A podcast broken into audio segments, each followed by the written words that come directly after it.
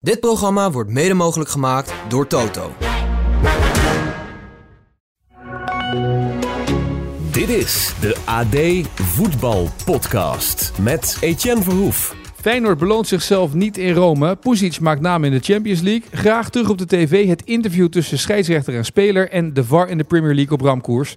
Dit is de AD Voetbalpodcast van 8 november met Sjoerd Massou.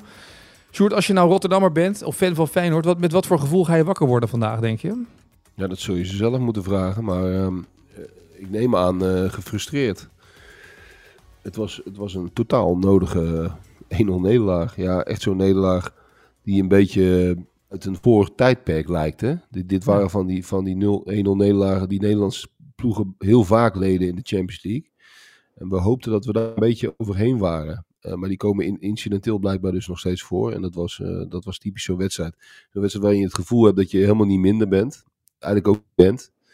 En dan op één uh, cruciaal moment wordt, wordt, nou ja, wordt, wordt, wordt gestraft. Dus, dus zo'n wedstrijd.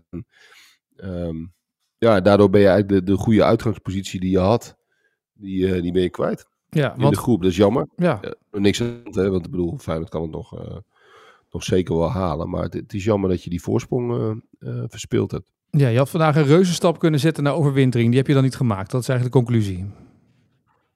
Dat is wat het is. En daardoor zul je tegen Atletico thuis en, en Celtic uit nog, nog echt wel resultaten nodig hebben. En nou ja, die, die voorsprong uh, die is er niet meer. Maar goed, uh, nogmaals, dat is geen reden tot paniek. Ook, ook de wel, uh, nou ja, dan, als je er kritisch naar kijkt, dan, dan past het een beetje in de, in de trend van de laatste paar wedstrijden. Dat het toch allemaal net wat minder fijn Dat de finesse ontbreekt, dat, um, ja, dat het niet, niet zo goed was als in die wedstrijd tegen Lazio thuis, waar, waar iedereen natuurlijk dol enthousiast over was. Ook Atletico uit trouwens. Uh, dat is er even, even wat vanaf. Dus ze hebben even een, nou ja, een iets, iets mindere periode. En dan zul je wel weer om moeten, moeten zien te buigen om, om de volgende ronde te halen. En ook om in de, in de competitie natuurlijk weer een beetje op koers te komen. Ja, want uh, één kans van Lazio was eigenlijk voldoende om deze wedstrijd te beslissen. Na afloop hoorde je, nou ja, Stenks hoorde ik bij, bij RTL en die zei... Ja, we hebben veel balbezit gehad, maar ja, veel balbezit. Als je weinig kansen creëert, dan, dan heb je daar zo weinig aan, hè? Nou, het spel tot de 16 was best in orde over het algemeen. En, en je, je had wel zoals Arne Slot dat dan noemt, uh, mogelijkheden op een kans. Hè? Of, of, was het Van Gaal die dat ooit nee, zei? Nee, dat zei ja, Van Gaal ook, ja. Maar ook Arne Slot heeft het erover, ja. Je, je komt eigenlijk tot de voorlaatste paas steeds. Of tot, de voorlaatste bal. En daar, daar hield het een beetje op, te vaak. En, en er zaten nog wel wat halve mogelijkheden bij. Goede kopkans voor, voor Jiménez uh, net voorlangs. En dat was het. Um, dan zie je ook dat, dat Lazio in de laatste 20 minuten halen ze dan het tempo er een beetje uit. Hè? Dat, dat kunnen dat soort teams natuurlijk goed. Even vertragen, even een kaartje pakken.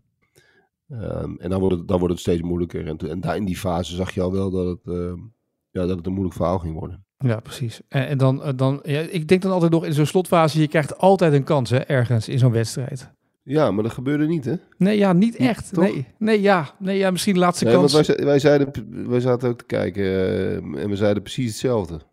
Er gaat nog een kans komen in die, in die uh, laatste minuten. Maar die, nee, eigenlijk bleef hij een beetje... De beste kans was eigenlijk nog voor, Aja, uh, voor, voor Lazio na een balverlies van, van Jaanbaks. Ja, precies. Die counter. Ja. Ja maar voor Feyenoord eigenlijk niet meer. Dus dan, ja, dan, dan kun je ook niet zeggen dat je de, ja, de, dat je de punten hebt laten liggen.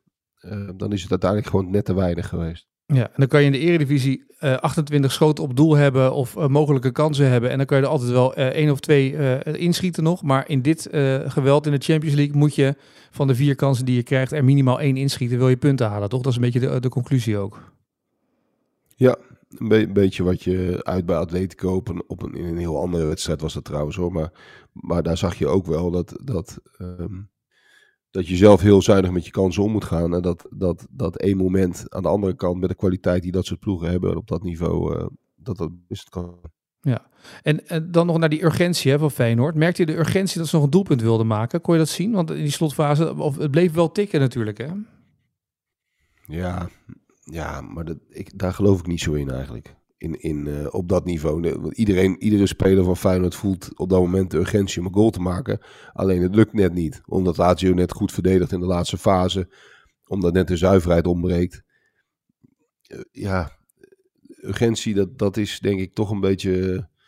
Dat lijkt alsof die ontbreekt. Het lijkt ook vaak alsof spelers niet hard genoeg werken op het moment dat ze slecht spelen. Dat is bijna nooit zo. Ehm, het is vaak ook een kwestie van net, net de afstemming die, die wel of niet in orde is. En, en ik denk dat iedereen, dat iedere Feyenoord-speler de urgentie voelt. Alleen het lukt, het lukt gewoon niet in die laatste fase. Nee. Tja. Het was trouwens wel een behoorlijk avond, uh, Champions League avondje. Ik bedoel, want uh, Atletico Madrid werd met 6-0 van Celtic. Nou, dat is één.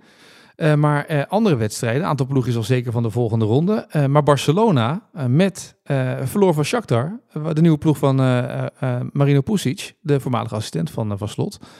die maakte gelijk even naam in korte tijd, toch?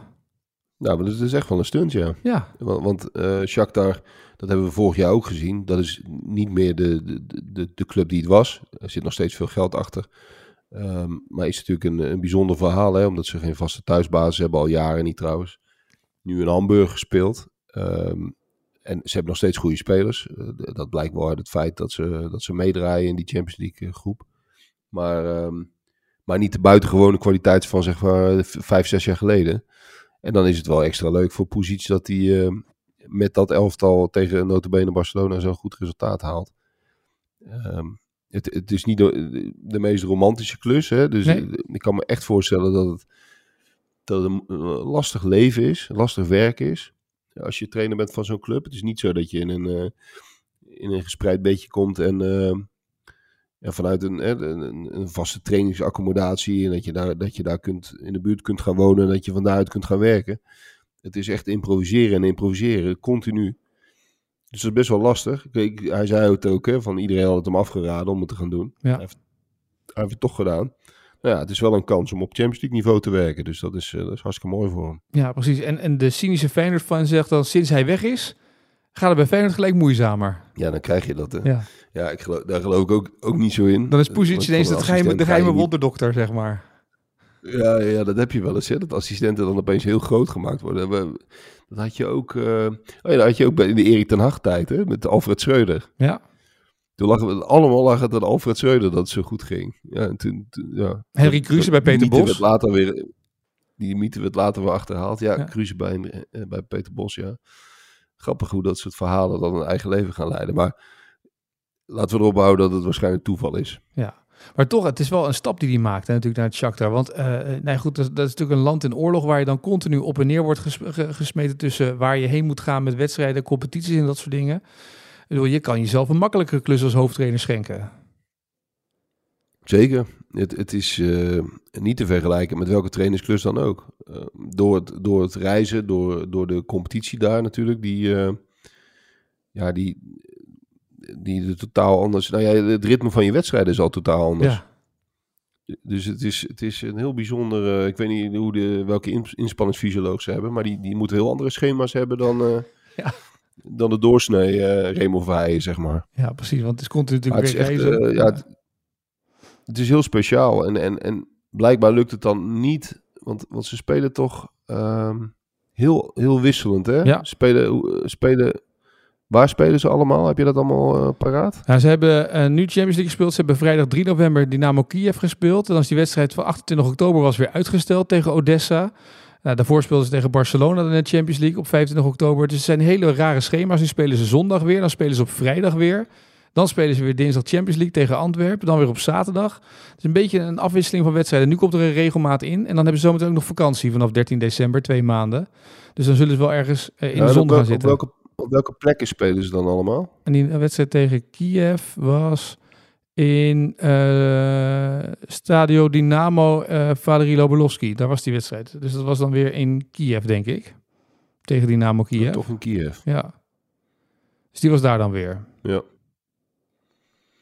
Ja, bijzonder. Die, die, die kan een boek, boek schrijven, die, uh, die positie, over een tijdje, denk ik. Van ja, wat hij daar allemaal meemaakt. In, in, die, in dat stadion, uh, dat is ook, ook bizar. Dat, dat, daar, ben ik wel, daar ben ik wel eens geweest uh, met het Nederlands elftal. Die speelde daar toen een een wedstrijd kort na het WK van 2010. En toen ging Nederland met een soort B-ploeg daarheen. Die wedstrijd was al gepland. Met Van Marwijk was dat. Mm -hmm. En dat was echt, dat was in die Donbass Arena. Dat was een, echt een fantastisch stadion. En eh, echt hypermodern, eh, van alle gemakken voorzien. En het blijft een bizar idee dat dat, dat, dat in, eh, in bezet gebied ligt. En dat dat, dat tegenwoordig als een soort wapenopslag dient. Hè? Ja. Dat een stadion Het daarvoor stadion dient. is gewoon eh, hypermodern. Dat, dat, dat, dat, zo- nou ja, de, de meeste mensen willen de Kuip houden. Maar dan zou je bij wijze van spreken in Rotterdam jaloers op zijn op zo'n stadion. Want dat, dat voldoet eigenlijk aan alle moderne eisen. Ja, en dat, dat, eh, dat wordt natuurlijk al jaren niet gebruikt. Ja, precies. Nou ja, goed. eh, hij heeft in ieder geval succes met Barcelona. In de andere wedstrijden in de Champions League. AC Milan breekt de pool weer open door te winnen van Paris Saint-Germain. Was trouwens ook gezellig daar met supporters deze week. Antwerp van Van Bommel weet weer niet te winnen. Vierde wedstrijd op een rij al niet gewonnen. FC Porto wint daar. Eh, en eh, ja, City eh, vrij makkelijk geplaatst in de pool. Samen met Red Bull Leipzig door de overwinningen daar. Dus in de Champions League komen de eerste beslissingen nu ook door natuurlijk. Ja, nou ja, aardig dat, dat Milan met Tijani Reinders eh, nog, nog, nog aanhaakt. Verder niet zoveel verrassingen. Hè. Verder Nee. ligt het wel een beetje voor de hand. Antwerpen is, is, is jammer.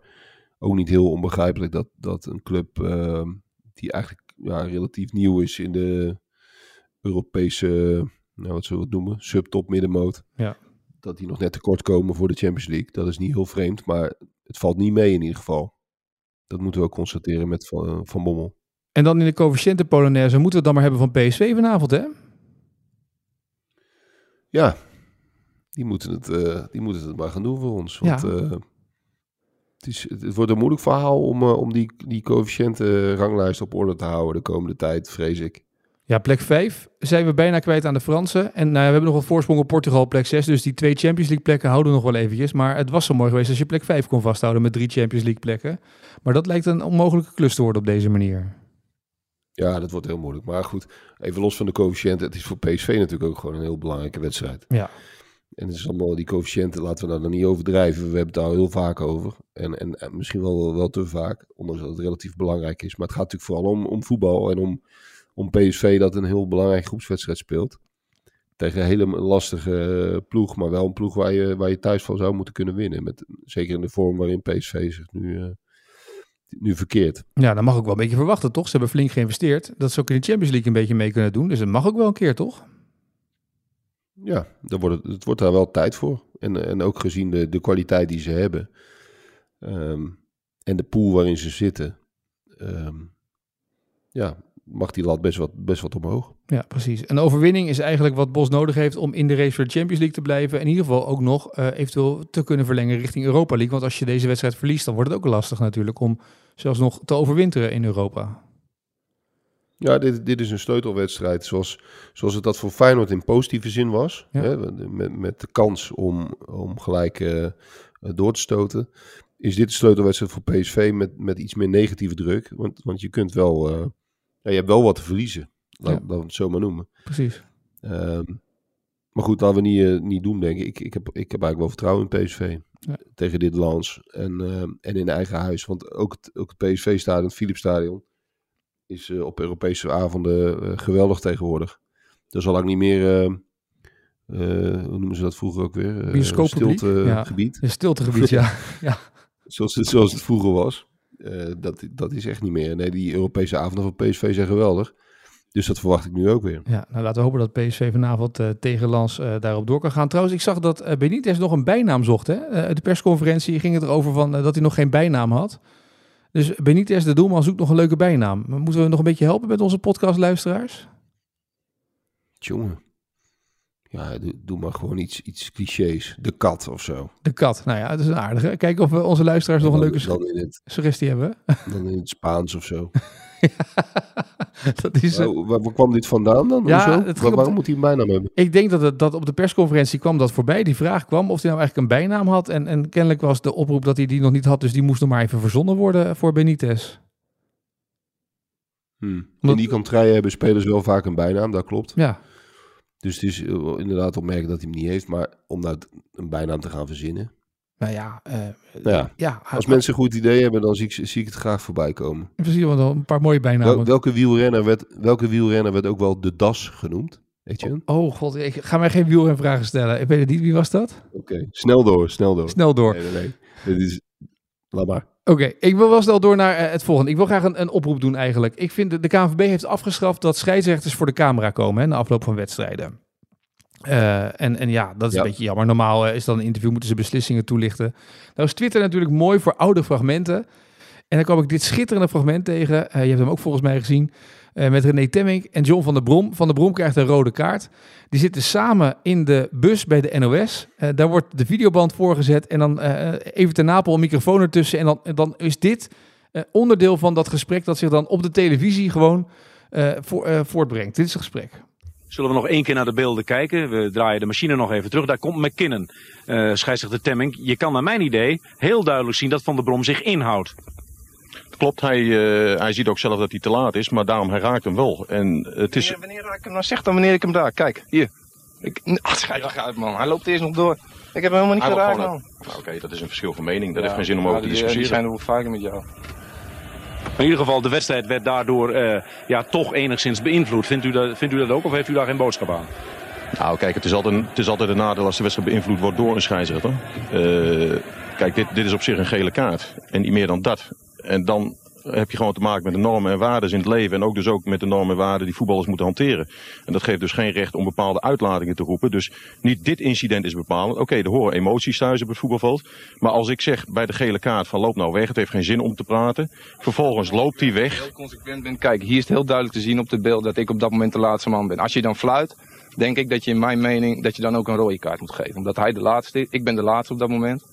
Vind jij het achteraf stom, John, dat je nog gereageerd hebt? Tuurlijk, dat zeg ik. Dat, daar praat ik absoluut niet over. En dat is ook, dat praat ik absoluut niet goed. Dat, dat weet ik van mezelf.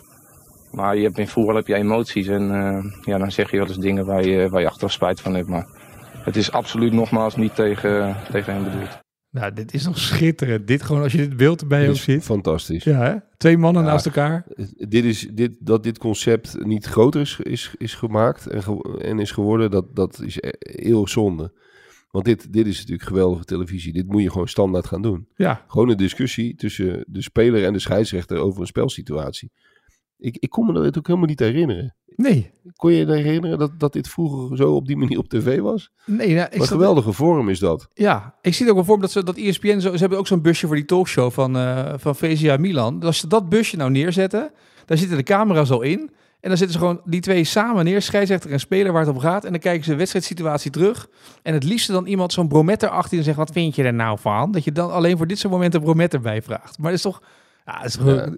Goed, geweldig idee. Ja, dit, dit moeten we gelijk invoeren. Maar ja, scheidsrechters zeggen zelf al niet eens meer iets hè, tegenwoordig. Of die hoeven dat in ieder geval niet meer te doen. Eh, dus de kans dat ze daar ook nog een speler bij gaan zetten lijkt mij op zich klein. Maar voor de televisie zou het, eh, zou het goud zijn. ja. Ik, ik kan me ook nog herinneren uit die tijd, dus uit dezelfde jaren. Want, want de- het verhaal is natuurlijk uiteindelijk gewoon dat er toen nog heel veel meer kon. Hè. Het, het was allemaal nog niet zo geprofessionaliseerd. Dus als je als verslaggever zei van hey, eh, René, Temmink en Johnny, kom eens even hier en we zetten er een camera bij, dan, dan kon dat gewoon. Dat was niet, dat Ja. was eigenlijk was het gewoon niet georganiseerd. Het, was gewoon het werd gewoon geïmproviseerd. En uit die tijd kan me ook nog een, geweldige scène herinneren. Die heb ik de laatste keer teruggezien. Toen eh, speelden NAC en Vitesse allebei in de Eredivisie. En toen was Ron Spelbos was trainer van NAC. En die zou toen naar Vitesse gaan. Als opvolger van Herbert Neumann. En precies dat weekend speelden eh, spe- eh, NAC en Vitesse tegen elkaar op Monnikenhuizen. En eh, het was dus al bekend dat Spelbos Neumann op zou volgen. Maar die stonden dus wel in die wedstrijd tegenover elkaar. En dan kreeg je, kreeg je daarna een persconferentie waarin Spelbos al wist dat hij de nieuwe trainer van Vitesse zou worden. En Neumann nog niet wist dat hij ontslagen zou worden. en daar wordt ook een soort, werd ook een soort tweegesprek, gewoon een soort live tweegesprek over gevoerd. Van, ja Ron, wat vind je er nou allemaal van? En dan Herman, Herbert die reageerde er dan weer op. Curieus, Ja, zou, even, eh, zou wel Hugo Walken zeggen. ja. Maar dat, dat, dat ging gewoon in die tijd nog gewoon zo. Ja. Heerlijk. Ja, maar misschien levert het ook wel een beetje onderling begrip op. Ik zag dat Sander Schimmelpenninck nu ook een tv-programma heeft. Waarin hij eigenlijk met mensen die, die op social media de maat neemt, dat hij daarmee het gesprek aangaat met een biertje aan de bar. Eh, En uiteindelijk komen ze ook in dat programma wel redelijk tot elkaar. Omdat je eigenlijk erachter komt, ja, we verschillen niet heel veel van mening. Alleen de woorden zijn zo hard. En misschien dat dat dus achteraf, ook op dit soort dingen, dat ook wel helpt, toch? Dat we met z'n allen soort van naar een acceptatie gaan. Ik had het misschien niet moeten zeggen, zegt Van de Bron dan. Maar ik bedoel het niet tegen jou. Nou, dit, helemaal eens dat, dat dit is altijd nog beter dan elkaar op eh, social media onder anonieme accountjes eh, continu de maat nemen. Want dat is inderdaad wat, wat Sander Schimmelpenning eh, eh, laat zien. Dat, dat dat tot heel raar gedrag leidt. En dat het uiteindelijk altijd beter is om gewoon in gesprek te gaan. Volgens mij heeft Euskan Akjol heeft volgens mij ook een keer zo'n rubriek gemaakt bij ons op de, op de site. Dat hij naar boze brievenschrijvers, eh, dat hij daar gewoon aanbelde. dat mensen zich helemaal kapot schrikken van wat, wat overkomt me. En dat, dat je vervolgens een best wel normaal gesprek krijgt. Ja. En, en, en op, op social media voelt, voelt iedereen zich, zich maar vrij om alles en iedereen de maat te nemen. Vanuit een soort gemak. Want het, het moet allemaal maar kunnen. Je, je mag alles maar roepen en je mag alles maar vinden. Maar in, in real life, gelukkig, niet in alle gevallen, maar gelukkig blijkt het, eh, blijkt het vaak dan nog wel mee te vallen. Dus laten we vooral, eh, ja, misschien is dat wel een goede reden om het voortaan zo te doen. Zoals, zoals stemmingen van de Brom deden. Dus Die niet, lost dat wel heel veel op. dus niet meer Mikkel Schouker op zondagavond op televisie bij ESPN, die dan nog even uitlegt wat de regels zijn, maar gewoon, hup, de, Wiedemeyer in dit geval dan, hè. En dan niet te veel gedoe, maar gewoon echt gewoon serieus even met elkaar aan tafel. Ja, ja, nou ja, het, eh, we zouden er enorm van opknappen als we iets meer, minder eh, op sociale media discussiëren en wat meer gewoon in, in, in het echte leven een gesprek voeren. Ja, nou dan zijn er toch wel trainers die ook wel het echte gesprek willen voeren en dan ook de hulp inroepen eigenlijk. Even naar Engeland. Yeah, we have to talk about the result because you have to talk about how the hell this goal um, stand up, and it's incredible. I feel embarrassed, but I have to be the one now coming here to try to defend the club, and please ask for help because it's an absolute disgrace that this goal is allowed. It's an absolute disgrace. Het wordt, als, als een Spanjaard boos is, wordt disgrace ook een prachtig woord, hè? Dan, Prachtig, ja. Ja. ja. Arteta was dit, de coach van Ja, Arsenal. d- d- ja maar, maar het was ook gênant, deze, deze, deze uithaal. Kijk, het was een curieuze goal, hè. Ik weet niet of mensen het gezien hebben, maar er, er zat eigenlijk in één doelpunt. Er za- zaten eigenlijk drie twijfelgevallen. Dus een, Ja. een, een bal die wel of niet over de lijn was, een overtreding en een buitenspelgeval. In één doelpunt. En ehm, al die drie die gevallen kon je betwisten. Maar alle drie de gevallen waren ook niet helemaal duidelijk. Ik vond het meest duidelijk nog die overtreding. Ehm, en die bal die wel of niet uit was, was zo'n zo'n Daily Blind eh, Ja. eh, bal. Weet je nog, bij, eh, bij PSV Ajax was dat hè? Ja.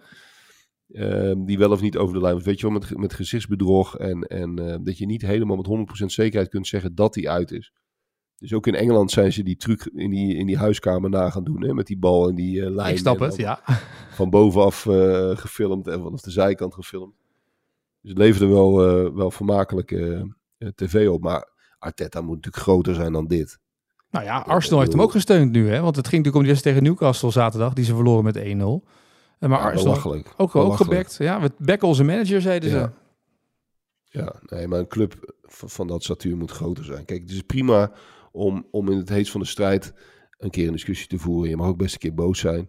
Maar ehm, dit, soort, dit soort rare statements, alsof er sprake zou zijn van, eh, van bedrog, dat, dat was natuurlijk helemaal geen sprake van. Het was gewoon interpretatie, zoals je dat met de VAR nog steeds hebt. Kijk, wat interessanter is, dat, dat is wel echt aan de hand. In Engeland is die discussie over die VAR nog zo enorm eigenlijk alomtegenwoordig. Er, zijn, er is zo'n sterke beweging daar nog steeds eh, voor het afschaffen van dat ding. eh, van het hele systeem. En er is nog steeds zoveel gezeik in die Premier League over, over die VAR en over hoe je die zou moeten eh, toepassen. In Nederland is het iets geluwd, heb ik het gevoel. Mhm. dat het iets meer, er worden iets minder, minder fouten ook gemaakt in, in Nederland, heb ik het idee, de met de VAR de laatste tijd. Maar ja, het blijft natuurlijk eh, de, eeuwige discussie. Ehm, de VAR heeft ook heel veel niet opgelost. En heel veel fouten die, ehm, die nu door de VAR eh, gemaakt worden, die, die, hebben misschien nog wel, die, die leiden tot misschien nog wel hevigere emoties dan eh, in de oude situatie, zeg maar. Dat het, dat het nog mensenwerk was. Ook toen was er heel veel discussie over scheidsrechters. Maar het blijft natuurlijk onuitstaanbaar vaak dat juist met, het, met de VAR, dat je nog steeds in, in heel be- discutabele situaties kunt komen. En dan gaat het een, in de Premier League gaat het daar eigenlijk bijna iedere week nog over. Over, ehm, over de VAR. Ja. En, en ik ben benieuwd hoe ze, of ze daar ooit nog uitkomen. Maar daar, daar is nog absoluut geen consensus. Nee, precies. En eh, denk je dat het bij Spurs eh, Chelsea, die wedstrijd van maandagavond, dat daar geen gezeik was over de VAR? Want dat was in de eerste helft. Dat soort dingen. Als je die fragmenten terugzag, als je even op een rijtje ziet wat er in de eerste helft allemaal gebeurde aan, aan beslissingen en fouten. En is ongelooflijk eigenlijk. Nou, mensen die de kans hebben om die wedstrijd terug te kijken, kijk hem in zijn geheel terug. Ook al heb je de uitslag eh, al gezien. eh, en weet je ongeveer wat het spelverloop was. Dan nog moet je terugkijken. Dit was een unieke wedstrijd. Echt waar. Deze wedstrijd, die is in... en Met voetbal word je wel vaker verrast door, door momenten. En je, hebt, je hebt spectaculaire wedstrijden. Maar deze wedstrijd was echt ongekend in zijn soort. Er gebeurde, ten eerste gebeurden er hele rare dingen. Rode kaarten en, eh, en, en curieuze eh, spelmomenten. Maar er zaten ook, ook het, het, het verloop van die wedstrijd was heel bijzonder. Want Spurs die kreeg eh, twee rode kaarten. Hè. Die stonden op een gegeven moment met negen man. En wat echt fascinerend was om te zien, was dat eh, die Postecoglou, die, die manager van Spurs, sowieso een hele originele, interessante man is trouwens, die eh, in plaats van achteruit te lopen en eigenlijk de klassieke manier eh, te kiezen van een man minder, en in dit geval twee man minder, namelijk eh, eigenlijk het centrum dichtbouwen en de zijkanten open en, en voorzetten, maar zo snel mogelijk wegko- wegkoppen en, en hopen dat je er een keer uitkomt. Hij, hij ging juist het tegenovergestelde doen. Hij ging ongeveer op de middenlijn, ging die op, op buitenspel spelen. Hij ging op, op de middenlijn verdedigen met negen man. En dat leidde tot zo'n, ja, tot een, tot een spelbeeld wat ik echt nog nooit gezien heb in, in voetbal. Ja. Nog, dit was gewoon nog nooit bedacht door iemand om het zo te doen. En het ging uiteindelijk mis. En je zou ook zeggen, het kan bijna niet goed gaan. Want je krijgt natuurlijk met negen man nooit ehm, altijd druk op de bal. Je krijgt niet Nee. altijd druk op de bal. Dus er komt een keer een bal er tussendoor of er overheen op, op de lopende aanvaller en dan is het een doelpunt. Maar dat gebeurde dus heel lang niet. Nee, Dus heel 75 lang- minuut, ja, precies. Ja, pakte die tactiek nog wonderbaarlijk goed uit. Ook omdat die keeper eh, van Spurs heel goed uit zijn goal speelde. Dus iedere bal die er tussendoor of overheen kwam, die was vaak voor de keeper. Maar het, het, het was een, een spelsituatie, het leek bijna op een experiment. Ja. mensen moeten echt terugkijken. Dus echt, echt bijzonder. Eh, het was een tactiek die gewoon nog nooit eerder, volgens mij, naar mijn weten, als iemand een ander voorbeeld weet. eh, er is volgens mij nog nooit een ploeg geweest die met twee man minder op deze manier heeft gespeeld. En uiteindelijk lukte het net niet. Maar er was eh, een een staande ovatie van het publiek na afloop. Want die vonden het allemaal prachtig wat ze gezien hadden en terecht. Ja. Nee, dit was echt, echt een bijzondere wedstrijd. Ik denk ook dat zo'n tactiek werkt, omdat de tegenstander volledig denkt, nou, we, hè, die, er zijn nu één rode kaart, er komt nog een tweede rode kaart. Ze gaan natuurlijk verdedigen en we gaan nu volle bak erop klappen. En je komt het veld op en je denkt ineens, huh, wat doen zij nou? En dat, zeg Ja, maar, je bent helemaal, helemaal flabbergasted. ja, dat zit past helemaal niet in alles wat er gezegd is in de rust. En ze hebben geen idee. Nee, exact. Dus dat maakte het ook, eh, ook fantastisch. En, Ja. en dat niemand zich daar eigenlijk raad mee wist. En je zit er naar te kijken en je denkt van, dit kan toch niet goed, gaan, goed blijven gaan. En het bleef maar goed gaan ook. Ja.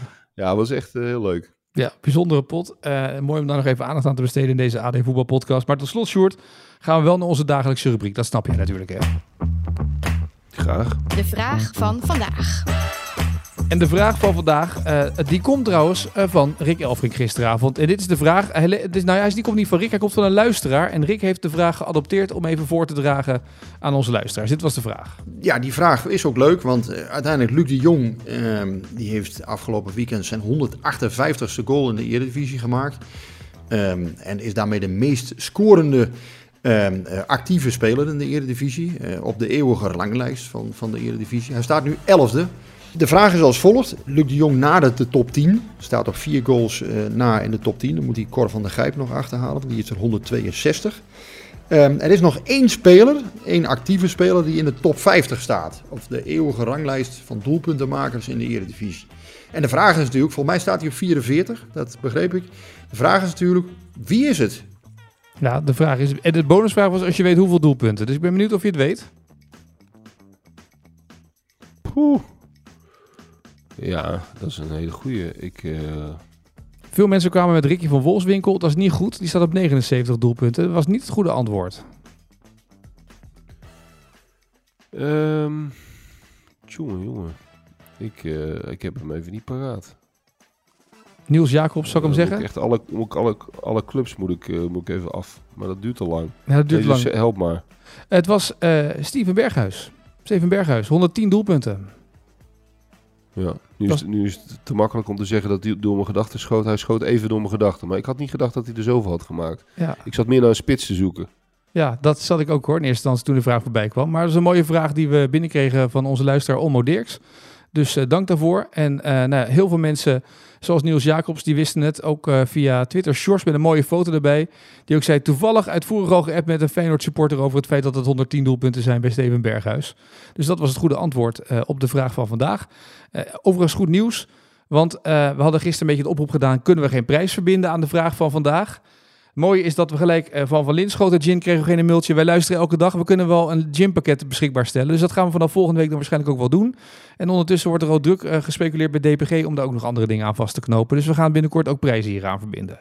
Aan de vraag van vandaag. Dus dan weet je dat alvast. Ehm Fantastisch. heb, heb, dan is de vraag nog aan jou natuurlijk. Of jij nog een leuke vraag van vandaag voor morgen hebt. Ja, laten we een vraag doen over, eh over Lens, de tegenstander van PSV. Mhm. En eigenlijk past deze vraag beter bij de uitwedstrijd, dat geef ik eerlijk toe. Ehm, maar goed, het blijft Lens. Ehm, het is een heel bijzondere club, een beetje het Heerenveen van Frankrijk. Hè. Er trekken ongelooflijk veel publiek. Terwijl dat, dat, dat stadje of dat dorp, dat stelt helemaal geen, geen, ru- geen ruk voor. Er zitten geloof ik meer mensen ongeveer in het stadion dan dat er in Lens wonen. Maar zij zijn niet zo heel lang geleden een keer kampioen van Frankrijk geworden. Op sensationele wijze. En er is een eh, bijzonder souvenir dat herinnert aan dat kampioenschap en dat op het stadionterrein staat. Dus niet in het stadion, maar op het, op het stadionterrein eigenlijk om, vlakbij de tribunes. Daar staat een bijzondere, bijzonder object en dat refereert aan die landstitel van Lans. En ehm, nou ja, mijn vraag is uiteraard om wat voor object, over wat voor object hebben we het? Nou, als je dat denkt te over weten. wat voor object, zeg ik dat goed? Ja, zeker. Als je weet welk object dat is, dat doet denken aan die, eh, in dit geval, landstitel. Eh, laat het dan even weten eh, via X met de hashtag AD Voetbalpodcast of via Instagram. Mij even een berichtje sturen, zoals bekend. Je denkt voorlopig nog mee naar de eervolle vermelding. elke dag in de vraag van vandaag, als je weet welk object dat is. Ik ben benieuwd of de mensen het weten en of mensen ook bereid zijn nog te antwoorden na de uitslag van PSV Lans. Als dat een goede uitslag is natuurlijk, dan is iedereen meer genegen in Eindhoven en omgeving om de antwoord op te geven dan als het een minder goede uitslag is natuurlijk. Hè? Ja, werkt dat zo? Ja, ik denk toch dat mensen dan toch, hè? ik weet het niet, maar je weet het niet. Ik ben benieuwd of ze het weten Ik überhaupt. ben, ben benieuwd. Ja. Precies.